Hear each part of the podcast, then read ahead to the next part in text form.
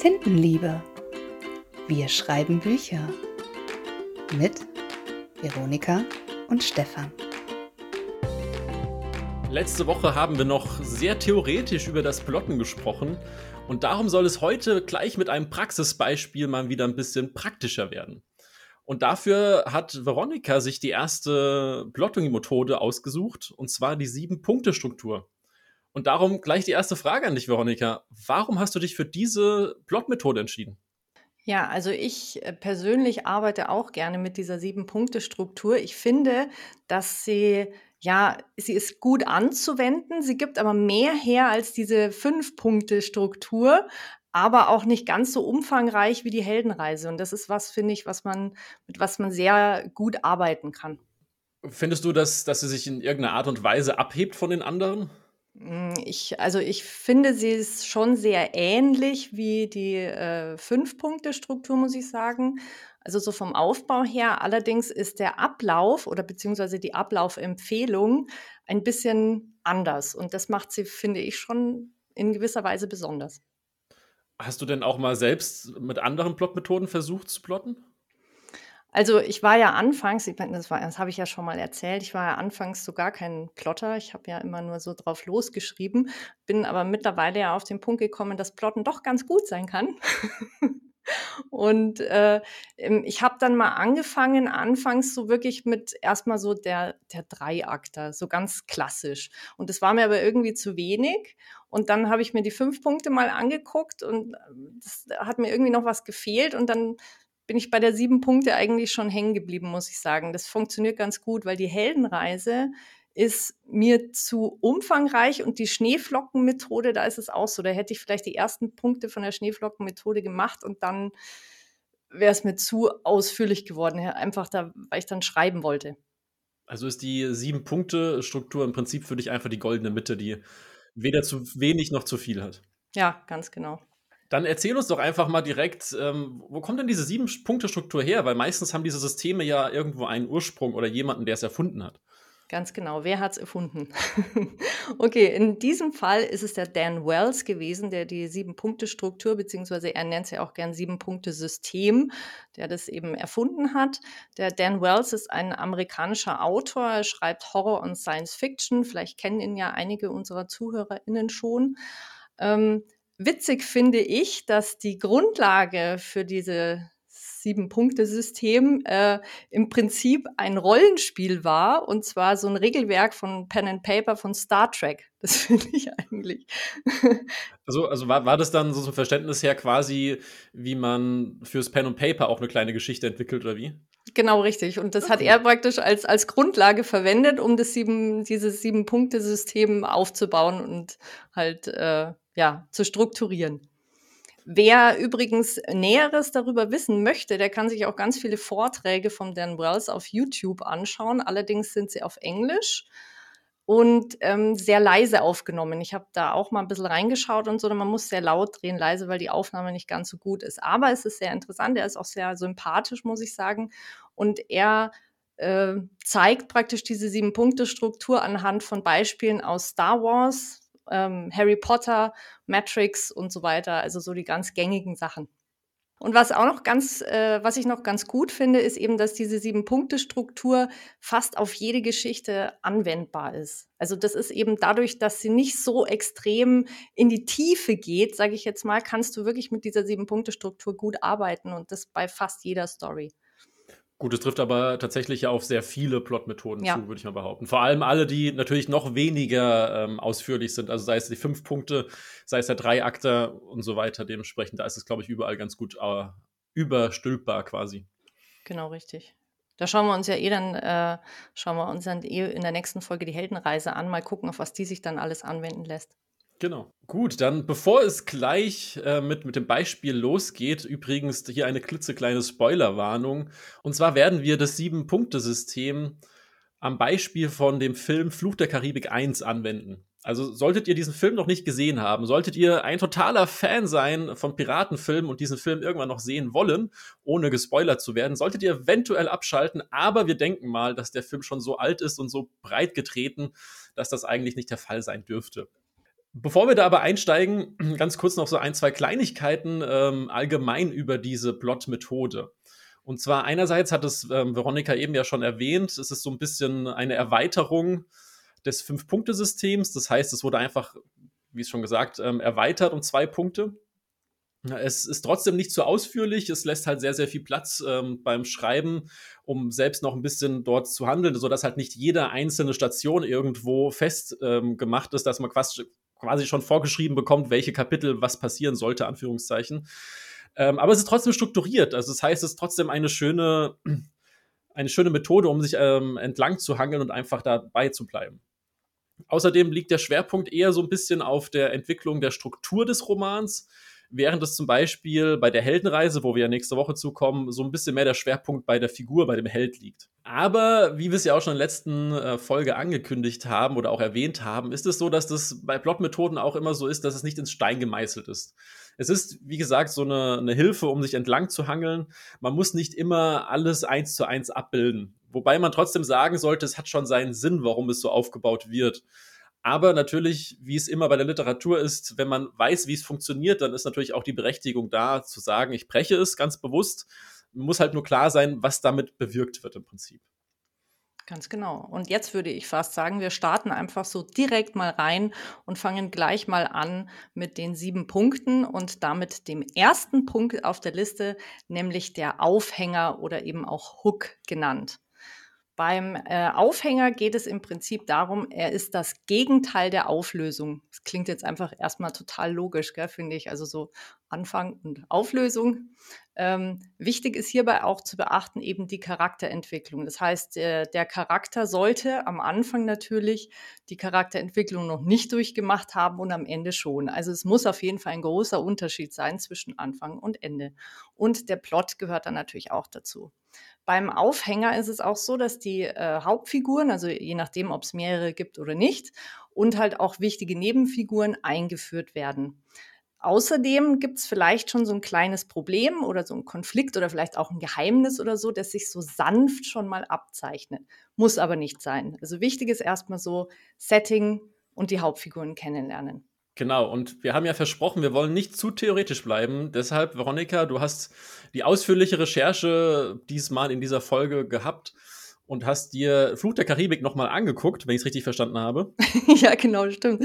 Also ich habe ihn, muss dazu sagen, ich äh, ich mag Flucht der Karibik wirklich gerne die ganze Reihe, aber ich, es ist schon länger her, dass ich den ersten Teil gesehen habe. Deswegen habe ich mich tatsächlich schön brav mit Stift und Papier hingesetzt und habe den ersten Teil nochmal durchgeguckt und zwar auf die sieben Punkte Struktur achtend.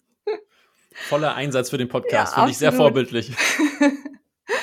genau, und da bin ich also bei Punkt 1. Ähm, dazu gekommen, der Jack, äh, Jack Sparrow, also Captain Jack Sparrow, wenn man das mal genau sehen darf, dann, äh, er geht an Land. Das ist diese Szene, wo er so wunderbar elegant von seinem sinkenden Schiff äh, auf den Dock geht. Und das ist so die erste Szene, wo man ihn wirklich kennenlernt und auch sieht, was er ist, nämlich ein Pirat.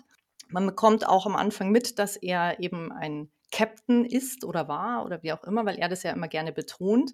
Und das ganze Setting wird einfach dem Zuschauer schon mal gezeigt. Wir befinden uns in Port Royal in der Karibik und äh, ja, man sieht im Setting schon, dass wir uns in einer anderen Zeit befinden, nämlich Anfang des 18. Jahrhunderts. Das ist alles der Punkt 1. Und ich finde auch, dass der, also die Hauptfigur in dem Fall, der Captain Jack Sparrow, einfach super charakterisiert wird direkt. Ja, also ich finde das, ähm, dadurch, dass er sich einfach abhebt und nicht so dieses komplett typische Klischee eines Piraten ist, wie ich finde. Vor allem, welcher Pirat steigt einfach gerade relativ seelenruhig, wie ich fand, ja, genau. äh, von seinem sinkenden Schiff und denkt so, als ob es gerade angedockt hätte und ach, läuft ja alles nach Plan. ja, genau, richtig. Ähm, was mir nur vielleicht noch ganz wichtig ist, dass äh, dass wir das noch äh, beachten, dass im Fluch der Karibik ja eigentlich drei Hauptcharaktere sind. Also einmal der Will Turner und die Elizabeth Swan und der Jack Sparrow. Und alle drei haben ihren eigenen Plot in dieser Geschichte. Und ich habe mich halt jetzt auf den Jack äh, ja, eingeschossen, sage ich jetzt mal. Ich habe den, den, für mich den Jack gewählt jetzt als Hauptfigur. Ich glaube, das ist auch die Figur, die am, am ehesten einfach im Gedächtnis bleibt und wo, wenn man fragen würde, wer ist denn die Hauptfigur, dann würden wahrscheinlich auch ja, die meisten an Jack einfach sagen. Ja, das glaube ich auch. Dann kommen wir schon zum zweiten Punkt, und zwar der ersten Wendung oder auch Plot-Turn 1 genannt. Hier ist es so, dass das Hauptproblem einfach im, in den Fokus fällt. also ein unerwartetes Ereignis, eine Information, was auch immer gerade da kommt. Das Leben der Figur wird einfach durcheinandergewirbelt. Das kennen wir vielleicht auch einfach von dem Thema von, von anderen ähm, Plotstrukturen, wo es immer so schön heißt, dass sie aus der, der gewohnten Umgebung rausgerissen werden. Und eventuell kommen auch einfach noch mehr neue Informationen, Geheimnisse, Figuren dazu. Und Veronika wird uns jetzt gleich wieder erzählen, was das für ein Punkt ist bei Fluch der Karibik. genau. Und zwar ähm, geht es jetzt erstmal auch wieder um den Jack eben. Und zwar ist es ja so, dass er da eben in Port Royal ankommt und ähm, die Elizabeth fällt ins Wasser. Sie wird ja ohnmächtig, weil sie dieses enge Korsett tragen muss und fällt eben ins Wasser. Er sieht das und äh, rettet sie praktisch und sieht dann das äh, Amulett, das sie um den Hals hat, das ein Piratenamulett ist. Danach wird er allerdings festgenommen und er sitzt dann im Gefängnis. Das ist also sozusagen im Prinzip sein erstes Problem, das für ihn auftritt. Er wird festgenommen und sitzt da alleine im Gefängnis. Das ist nicht sein Plan gewesen. Nicht? Wieso denn? naja, bei, bei ihm wäre man sich ja gar nicht so sicher, ob das vielleicht doch irgendwo mit einem Plan wäre. Aber nein, um Gottes Willen. Nein, also ist, wenn äh, ich dann den ganzen Plot anschaue, dann war das nicht sein Plan. genau. Aber wichtig ist vielleicht noch zu sagen, genau die ähm, äh, anderen Figuren kommen also auch schon und zwar lernt man dann natürlich auch schon den Will Turner kennen und eben durch das die Elizabeth, äh, Elizabeth, oh Gott, das ist immer wieder schwierig. Wie kann man eine Figur so nennen? genau, und die lernt man natürlich auch kennen eben äh, durch das, dass sie mit dem Korsett da eben in Unmacht fällt und so. Und es ist auch einfach ein schönes Beispiel mit dem Amulett, weil es ja einfach dieses geheimnisvolle Anführungszeichen ist. Wenn ich mich ganz irre, wird da nicht sofort mhm. aufgeklärt, was es damit auf sich hat. Nee, genau. Mhm. Und dementsprechend auch eine offene Frage, die natürlich zum, zum weiter dranbleiben äh, anregt. Ja, das ist natürlich auch super gemacht, weil in dem Moment, wo das Amulett ins Wasser taucht, sozusagen, fängt es an zu pulsieren. Ja? Und das ist ja dann später dann das, dass es praktisch die Piraten ruft, sozusagen. Beim nächsten Punkt, dem dritten, unserem ersten mhm. Kniff oder auch Pitch 1 genannt, Pinch, nicht Pitch, bitte nicht verwechseln, ähm, sieht man auch so ein bisschen, dass es, glaube ich, schwierig ist, teilweise die Punkte komplett voneinander zu trennen. Denn beim ersten Kniff ist es so, dass sich die Lage zuspitzt und dass quasi die Hauptfigur oder die Hauptfiguren dazu gezwungen sind zu handeln. Das könnte man jetzt ja eigentlich auch behaupten. Dadurch, dass er im Gefängnis ist, muss er ja etwas handeln. Mhm. Deshalb ist es immer ein bisschen schwierig, dass es ähm, Grenzen sind fließend zwischen den Punkten oder auch allgemein bei den Plotsystemen. Ja, ähm, was natürlich auch ist, ist eine erste Katastrophe, ein erstes Hindernis, was überwunden werden muss. Ähm, es muss aber trotzdem genug Platz da sein, dass sich die Situation noch einmal für später verschlechtern kann. Also das ist nicht quasi, dass wir jetzt schon auf einen Tiefpunkt ankommen durch diese erste Katastrophe, sondern dass wir da auch später einfach noch tiefer fallen können. Das wird einfach beim späteren ähm, Punkt nochmal wichtig. Häufig ist auch hier an der Stelle bei diesem dritten Punkt einfach da, dass der Antagonist eingeführt wird. Und jetzt muss ich kurz überlegen, wer war der Antagonist im Fluch der Karibik? der Barbossa. Also im, im, Prinzip muss man sagen, wie gesagt, es gibt drei Hauptcharaktere, es gibt drei Plots für diese Charaktere, aber beim Jack ist es in dem Fall der Barbossa, weil er ja die Black Pearl gestohlen hat, sozusagen. Stimmt, also ja. ihm, genau. Also ist das im Prinzip sein Antagonist. Und der Barbossa ähm, wird natürlich im äh, Punkt 3 auch äh, gezeigt. Also der Hauptpunkt im äh, dritten Punkt ist eben der Angriff auf Port Royal. Und weil die Piraten ja durch dieses Amulett gerufen wurden, und da kommt eben auch der Barbossa natürlich dann das erste Mal auf den Plan. Um, und zwar, als er die Elizabeth entführt. Und da sieht man ihn dann auch das erste Mal. Beim Jack geht es allerdings anders weiter. Er sitzt ja im Gefängnis und kommt also leider nicht raus. Allerdings wird er besucht von ein paar seiner Piratenkollegen, die jetzt aber für Barbossa auf der Black Pearl arbeiten. Und die greifen durch die Gefängniszelle durch, ihn am Hals. Und das Mondlicht scheint genau auf den Arm des einen Piraten. Und ja, im Prinzip erfährt der Jack dann so von dem Fluch, den die Piraten halt mit sich tragen, nämlich, dass sie eigentlich lebende Tote sind. Da sieht man das so das erste Mal. Und der Jack kommt dann äh, durch den Will Turner aus dem Gefängnis raus, weil der Will braucht ihn ja, um die Elizabeth zu, ja, zu retten sozusagen. Dann braucht er einen Piraten und der Jack möchte eigentlich nichts anderes als die Black Pearl zurückbekommen. Das heißt, sein Ziel ist jetzt klar. Und er weiß, wer der Will Turner ist, weil er den Stiefelriemen Bill, nämlich seinen Vater, ja schon kennt und macht dadurch einen Deal mit dem Will Turner. Genau, hier sieht man auch einfach, dass sich die Hauptfiguren, die Plots der Hauptfiguren quasi überschneiden und dann mhm. ja auch ein gemeinsames Ziel da ist, auch wenn es eigentlich nicht dasselbe Ziel ist. Genau, es ist vielleicht die gleiche Richtung, würde ich sagen. genau, definitiv. Ich meine, das ist ja wie es oft manchmal im Leben passiert, dass man denkt, ah cool, der will zwar eigentlich nicht das gleiche wie ich, aber es ist trotzdem dieselbe Richtung, die wir, dasselbe, wie sagt man so schön, am selben Strang, den man zieht. Mhm, ganz genau. Dann sind wir auch schon am Midpoint angekommen, an dem vierten Punkt, der Mittelpunkt. Du hast es eben schon quasi gesagt, das Ziel wird klar. Das ist ja in dem Moment auch der Fall. Deshalb hier genau, auch wieder sieht so man, dass diese. Genau, dass, dass man hier einfach diesen, diesen, ähm, diese Trennung nicht so eins, eins zu eins machen kann. Ich glaube, in den Szenen, wenn es je nachdem, welches Szenenbild es ist, wie der Wechselgrad gestaltet wird, könnte man das bestimmt. Aber hier sieht man einfach, wir, wir haben so ein bisschen die Brücke im, im Plotstruktur, in der, in der Plotstruktur. Wir haben einen Übergang von der Anfangssituation zur Endsituation wir haben, wie gesagt, das Ziel, das einfach klar wird dadurch. Ähm, wir sehen auch das erste Mal, dass die Hauptfiguren ihr Verhalten ändern. In dem Falle ähm, ist es ja auch, dass Jack einfach aktiver wird, würde ich jetzt mal behaupten, als mhm, vorher. Mhm, ganz genau. Ähm, und man wird einfach auch so ein bisschen äh, angeregt in Richtung Charakterentwicklung. Man sieht schon so ein bisschen, wo, wo läuft das alles hin. Genau. Also beim Jack ist es eben so, dass er ja eigentlich so ein, Jack ist ja ein alter Einzelgänger, ja, und er, er muss praktisch im Prinzip jetzt ja mit dem Will zusammenarbeiten. Und das ist schon, finde ich, so der erste Punkt so ein bisschen in, für seine Charakterentwicklung. Also habe ja. ich zumindest so interpretiert. Und gemeinsam mit dem Will geht er ja dann los und zwar äh, nach Tortuga und sie suchen sich eine Crew, weil sie brauchen natürlich eine Crew, um den Plan irgendwie umzusetzen und um da überhaupt hinzukommen, weil zu zweit segelt sich so ein Riesenschiff natürlich sehr schwierig.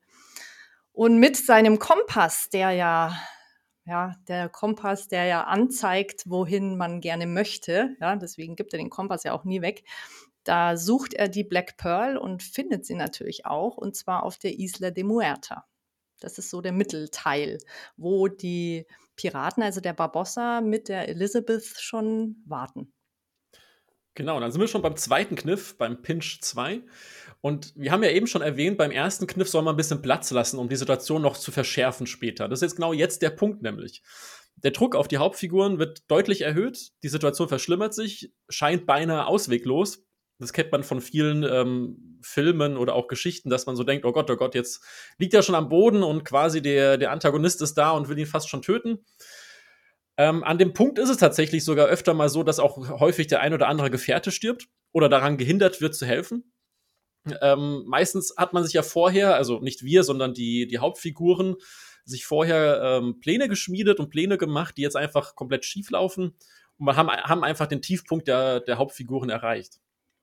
Genau, und ähm, jetzt im Fluch der Karibik ist es also so, dass äh, zwar eben, also ja, wir haben ja gesagt, wir spoilern, gell? also es sterben halt keine Hauptfiguren oder so, also das passiert nicht, Schade. aber Schade.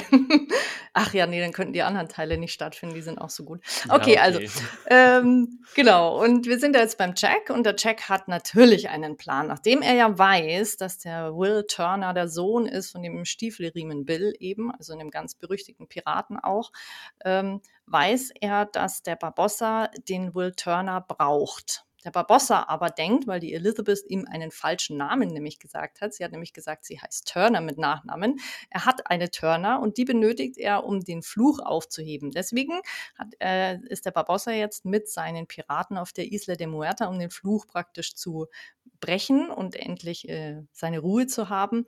Und der Jack plant also im Prinzip da hinzugehen und ihn ja auszutricksen und dafür eben die Black Pearl wieder zu bekommen. Leider schlägt sein Plan aber eben schief, also der geht schief und zwar, weil ihn der Will nämlich K.O. schlägt mit einem Ruder.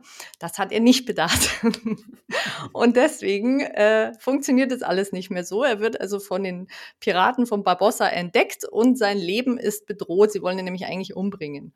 Aber dann erzählt er ihnen, dass er weiß, wen sie benötigen, nämlich den Will Turner und sie lassen ihn leben. Allerdings nehmen sie ihn und die Elizabeth und setzen sie auf einer einsamen Insel aus. Und damit sind wir eigentlich an seinem absoluten Tiefpunkt, weil wie sollen sie von dieser blöden, einsamen Insel wieder runterkommen? Genau. Und damit kommen wir schon zum sechsten und vorletzten Punkt. Und muss ich zugeben, eigentlich so einer meiner Lieblinge, und zwar die zweite Wendung wo es einfach sehr geladen wird, emotionsgeladen, aber auch so dieser Wow-Effekt kommt, so eine Überraschung. Also diese typische Plot-Twist, von dem man einmal wieder spricht. Sollte natürlich nicht der einzige im Buch sein oder in der Geschichte. Aber hier wird einfach ähm, erkennbar, weil wir sind ja am Tiefpunkt von, von der Figur, von der Handlung, im Sinne von, dass man einfach nicht weiß, wie es weitergehen soll. Und hier wird die Möglichkeit zum Sieg einfach erkennbar. Oder aber umgekehrt, es gibt ja auch noch Geschichten, wo es einfach nicht so gut läuft, zum Beispiel Dramen. Da ist es Oder einfach Horror. so, dass. Oder Horror, ja. Wobei auch Horror kann gut enden. Man muss Ach nur ja. gucken, aus welcher Perspektive. Ja. Und beim Drama wäre zum Beispiel jetzt so ein typischer letzter Schubs ins bittere Ende, Anführungszeichen, was auch da sein könnte. Aber bei Flut der Karibik haben wir ja kein Drama, richtig? Nee, da haben wir kein Drama, aber eine Spannung. Also natürlich, das ist so die, also das ist so der Punkt, ähm, würde ich sagen, wo die Hauptspannung wirklich stattfindet. Da, also da geht's noch mal richtig rund. Und man muss dazu sagen, in Fluch der Karibik ist es wirklich ein sehr ausführlicher Punkt, weil nämlich der Jack immer wieder mal scheitert. Also es gibt immer so kleine Punkte, wo man sagt, ah, jetzt hat er es dann gleich und er scheitert leider dann immer wieder. Das heißt also, die, die äh, Macher des Films ziehen das Ganze wirklich bis ins Letzte raus. Es ist so, dass der, ähm, dass der Jack also Glück hat. Ja, doch, ja, Glück, doch, in dem Fall muss man wirklich sagen Glück, weil die Elizabeth nämlich den ganzen Rumvorrat auf dieser einsamen Insel, den sich der Jack, als er das erste Mal schon da war, schön äh, ausgegraben hat, anzündet, zu, zu seinem Bedauern und damit natürlich die Royal Navy auf den Plan holt, weil die das halt sehen und äh, ja, dann praktisch zur Rettung eilen. Aber der Jack ist natürlich ein Pirat, also wird er im, im Großen und Ganzen erstmal gefangen genommen. Aber der Jack ist ja ein sehr schlauer Fuchs und erzählt der Royal Navy eben von diesem äh, ja, Piratengold und dem Barbossa und so und bringt sie also auf den Punkt, dass sie sagen, okay, sie könnten die Black Pearl eventuell kriegen. Das ist ja das berüchtigte Schiff, das jeder haben möchte. Und da können sie sich nicht nehmen lassen und fahren natürlich genau wieder dahin, wo, wo die Barbossa-Piraten sind, also wieder zur ähm, Isla de Muerta. Und der Jack benutzt sie sozusagen als perfekte Ablenkung. Das heißt, er geht rein in die Höhle wo der ganze Schatz auch liegt und wo auch die letzte Münze dieses Piratenschatz zurückgegeben werden muss, und zwar mit Blut von einem Turner. Und äh, sagt dann zu dem Barbossa, ja, mach's noch nicht, weil draußen wartet die Royal Navy, die könntet ihr ja jetzt überwältigen sozusagen. Und die lassen sich's nicht nehmen und gehen natürlich raus. Damit ist der Jack schön alleine erstmal da drin und wartet. Und das, was der Jack gemacht hat, ist, er klaut eine Münze davon. Das heißt, er macht sich selbst auch abhängig von dem Fluch, kann also nicht sterben. Das heißt, als der Barbossa bemerkt, dass er eigentlich übers Ohr gehauen wurde, gibt es einen riesen Endkampf in dieser Höhle. Und ganz am Schluss ähm, wirft der Jack die letzte Münze zum Will und der schneidet sich praktisch in die Hand und nimmt sein Blut und löst den Fluch auf. Und das genau in dem Moment, als der Jack den Barbossa mit einem Schwert oder mit einem, nee, was ist es denn? Ein, ein Degen oder was ist es denn? Ich weiß Säbel? gar nicht. Genau, ein Säbel. Äh, praktisch äh, durchbohrt. Und damit hat der Jack äh, gesiegt über den Barbossa. Das ist Wahnsinn. Ich hab, hatte keine Erinnerung mehr an den Film, aber ich komme so langsam wieder klar. Und das ist alles perfekt getimt tatsächlich. Ja, es ist alles perfekt getimt, aber das Schöne ist, man meint ja dann, man ist ja dann, man hat das jetzt durch sozusagen. Äh, der Jack hat leider nur immer ein bisschen Pech, weil seine Mannschaft hat also bemerkt, dass er irgendwie nicht zurückkommt und ähm, der Will und die Elizabeth sind auch schon weg und sagen der Mannschaft, sie müssen jetzt los, der Jack ist zurückgeblieben. Und deswegen segelt also seine Mannschaft mit der Black Pearl auf und davon und lassen den Jack da mehr oder weniger zurück. Und der wird dann von der Royal Navy wieder mitgenommen und hängt am Ende dieses Punktes am Galgen. Genau. Was ich aber noch kurz, kurz erwähnen wollte Ja. zu dem Punkt, was, wo man einfach wieder, finde ich, sieht, dass man die, die, die Plotpunkte auch ein bisschen aufbrechen darf, Mhm. hinsichtlich ähm, einfach, wie, wie die Figuren oder wie der Plot als, als solches ist. Du hast ja so schön beschrieben, dass es eigentlich sich immer so ein bisschen wiederholt, im Sinne von, dass Genau. Jack was versucht, man denkt, ah, er hat es geschafft und dann so ein bisschen tollpatschig mäßig, was einfach zu ihm passt als Figur.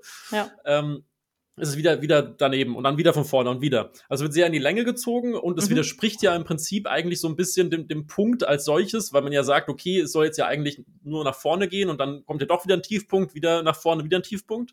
Genau. Aber es passt halt einfach perfekt zu Jack.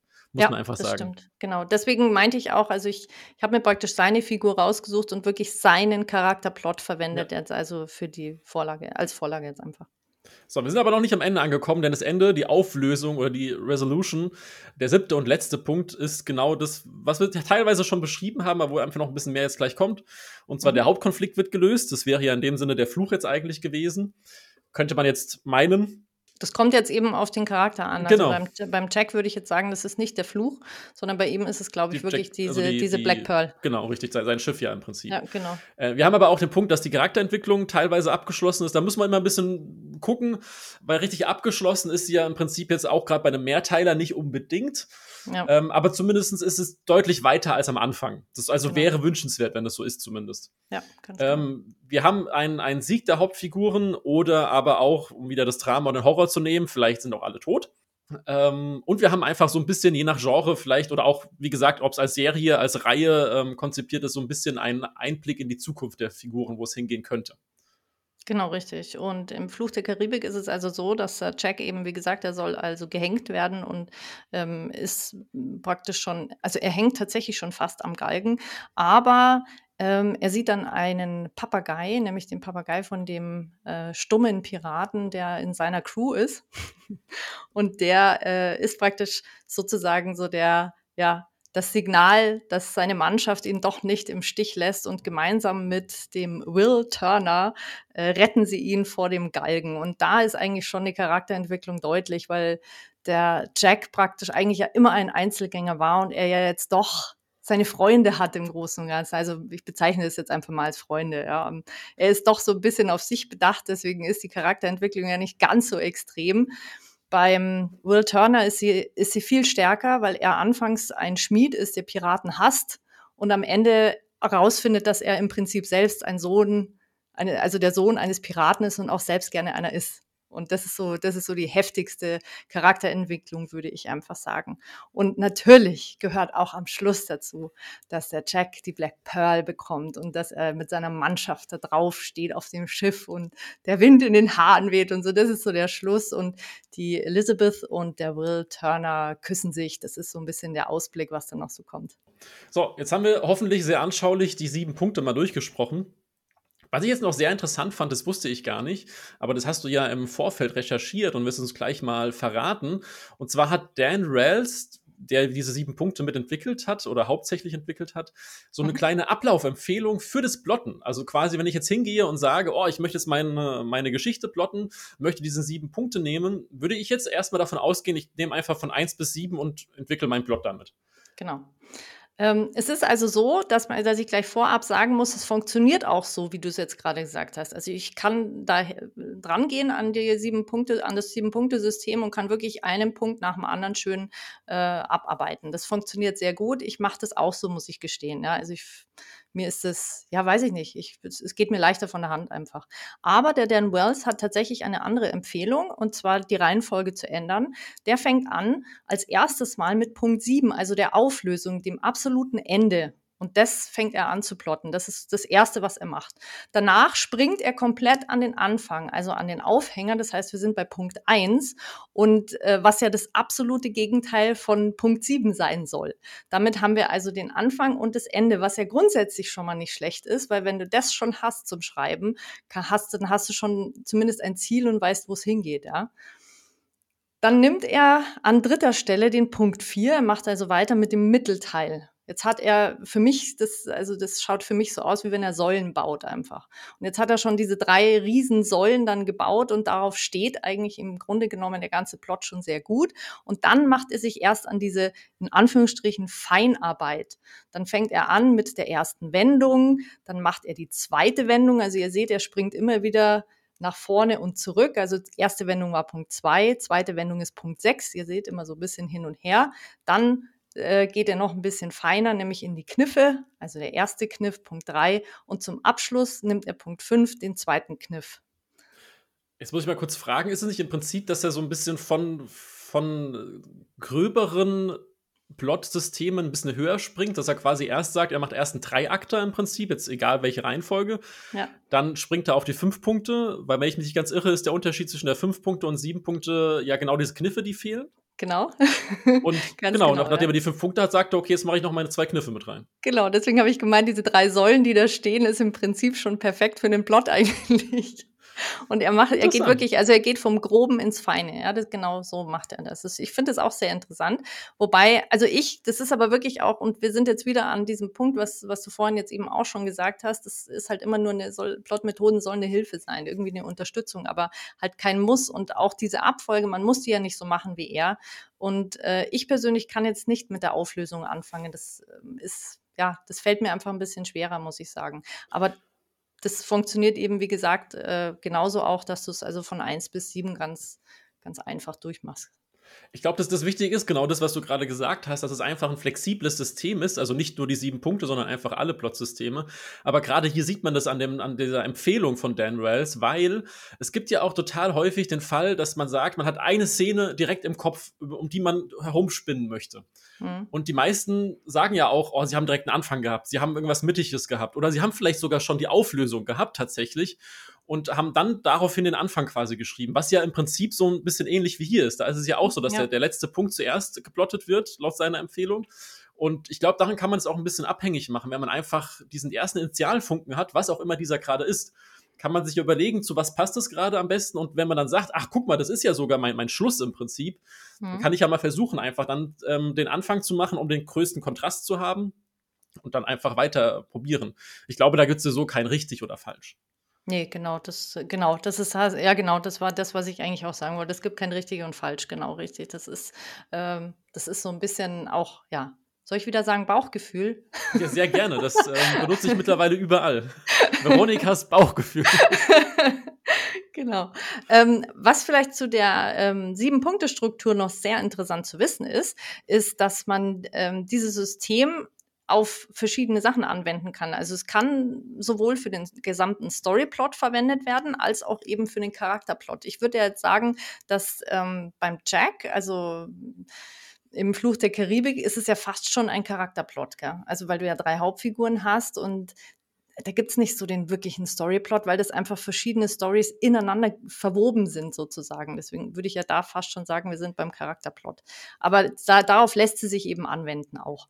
Genauso kannst du sagen, du nimmst dieses Sieben-Punkte-System äh, auf eine Hauptstory und auf jeden Subplot, den du vielleicht noch einbaust, dass du den extra nochmal entwickelst, sozusagen mit dem gleichen System. Ja, genau. Und das ist ja nicht nur für, für die Hauptstory oder für den Nebenplot, sondern genauso ja auch kann man das nochmal noch feiner machen auf Szenen oder Kapitel bezogen. Und das ist ja auch so ein Tipp, den man öfter hört, wenn es auch einfach um ganz klassischen Drei-Akt-Struktur geht, dass man ja sagt, dass eigentlich sogar, oder was heißt eigentlich, sondern dass deine Kapitel prinzipiell auch so ähnlich aufgebaut sein sollten. Also quasi eine Einführung, eine Exposition und dann quasi die Aufklärung haben sollen. Ähm, ob man das dann wirklich einfach jedes Mal so anwendet, im, im Plotten schon, sei jetzt mal dahingestellt. Manchmal geht es auch einfach intuitiv von der Hand. Aber es ist einfach auch mal wichtig zu wissen, wenn es zum Beispiel mal heißt, ah, dieses Kapitel funktioniert irgendwie nicht. Dann kann man sich auch genau. einfach mal hinsetzen und mal überlegen, ah, guck mal, ich habe jetzt diese und jene Plot-Methode, die ich vielleicht auch schon angewendet habe und versuche das mal aufs Kapitel anzuwenden. Und vielleicht merke ich dann, ah, mir fehlt da irgendwas. Dieser eine Punkt fehlt. Oder ist es auch tatsächlich, dass ich zu spät oder zu, zu früh einsteige ins Kapitel? Und so kann man das auch ein bisschen nochmal rauskristallisieren, was das Problem äh, sein könnte. Genau, das zeigt auch wieder eben genau das, dass, dass diese Plot-Methoden immer, immer so ein bisschen unterstützend wirken. Das heißt, du musst eigentlich im Prinzip nicht den ganzen Roman mit dieser Methode plotten, kannst aber, wenn ein Kapitel oder irgendwie so eine Szene nicht ganz funktioniert, so eine auch ranziehen, vielleicht zur Hilfe. Ich würde es auch so, so formulieren, also ich würde es nicht, sondern ich ähm, empfehle es einfach in die Richtung, es nicht für jedes einzelne Kapitel im Vorfeld anzuwenden, sondern wirklich, wenn man Probleme hat irgendwo. Ja. Weil wenn man sich jetzt mal über, äh, überlegt, lass es mal meinetwegen 20 Kapitel sein, was eigentlich schon relativ wenig ist teilweise, ja. Ja. Ähm, für jedes Kapitel sieben Punkte ausarbeiten, ich glaube, da hat man schon so eine ganze Wand an Arbeit vor sich und möchte das eigentlich gar nicht, sondern erstmal schreiben. Ja, dann wäre es wieder nicht mehr das System, das ich gerne mache, ja. dann ist es wieder zu, zu umfangreich irgendwie. Aber wie gesagt, ja, wie du es gesagt hast, wenn man halt irgendwo mal feststeckt oder so, kann man da, kann man da durchaus mit Sicherheit äh, ja, was rausziehen für sich vielleicht. Oder Ein halt schönes so. Werkzeug. Ja, genau, genau. So ist schön.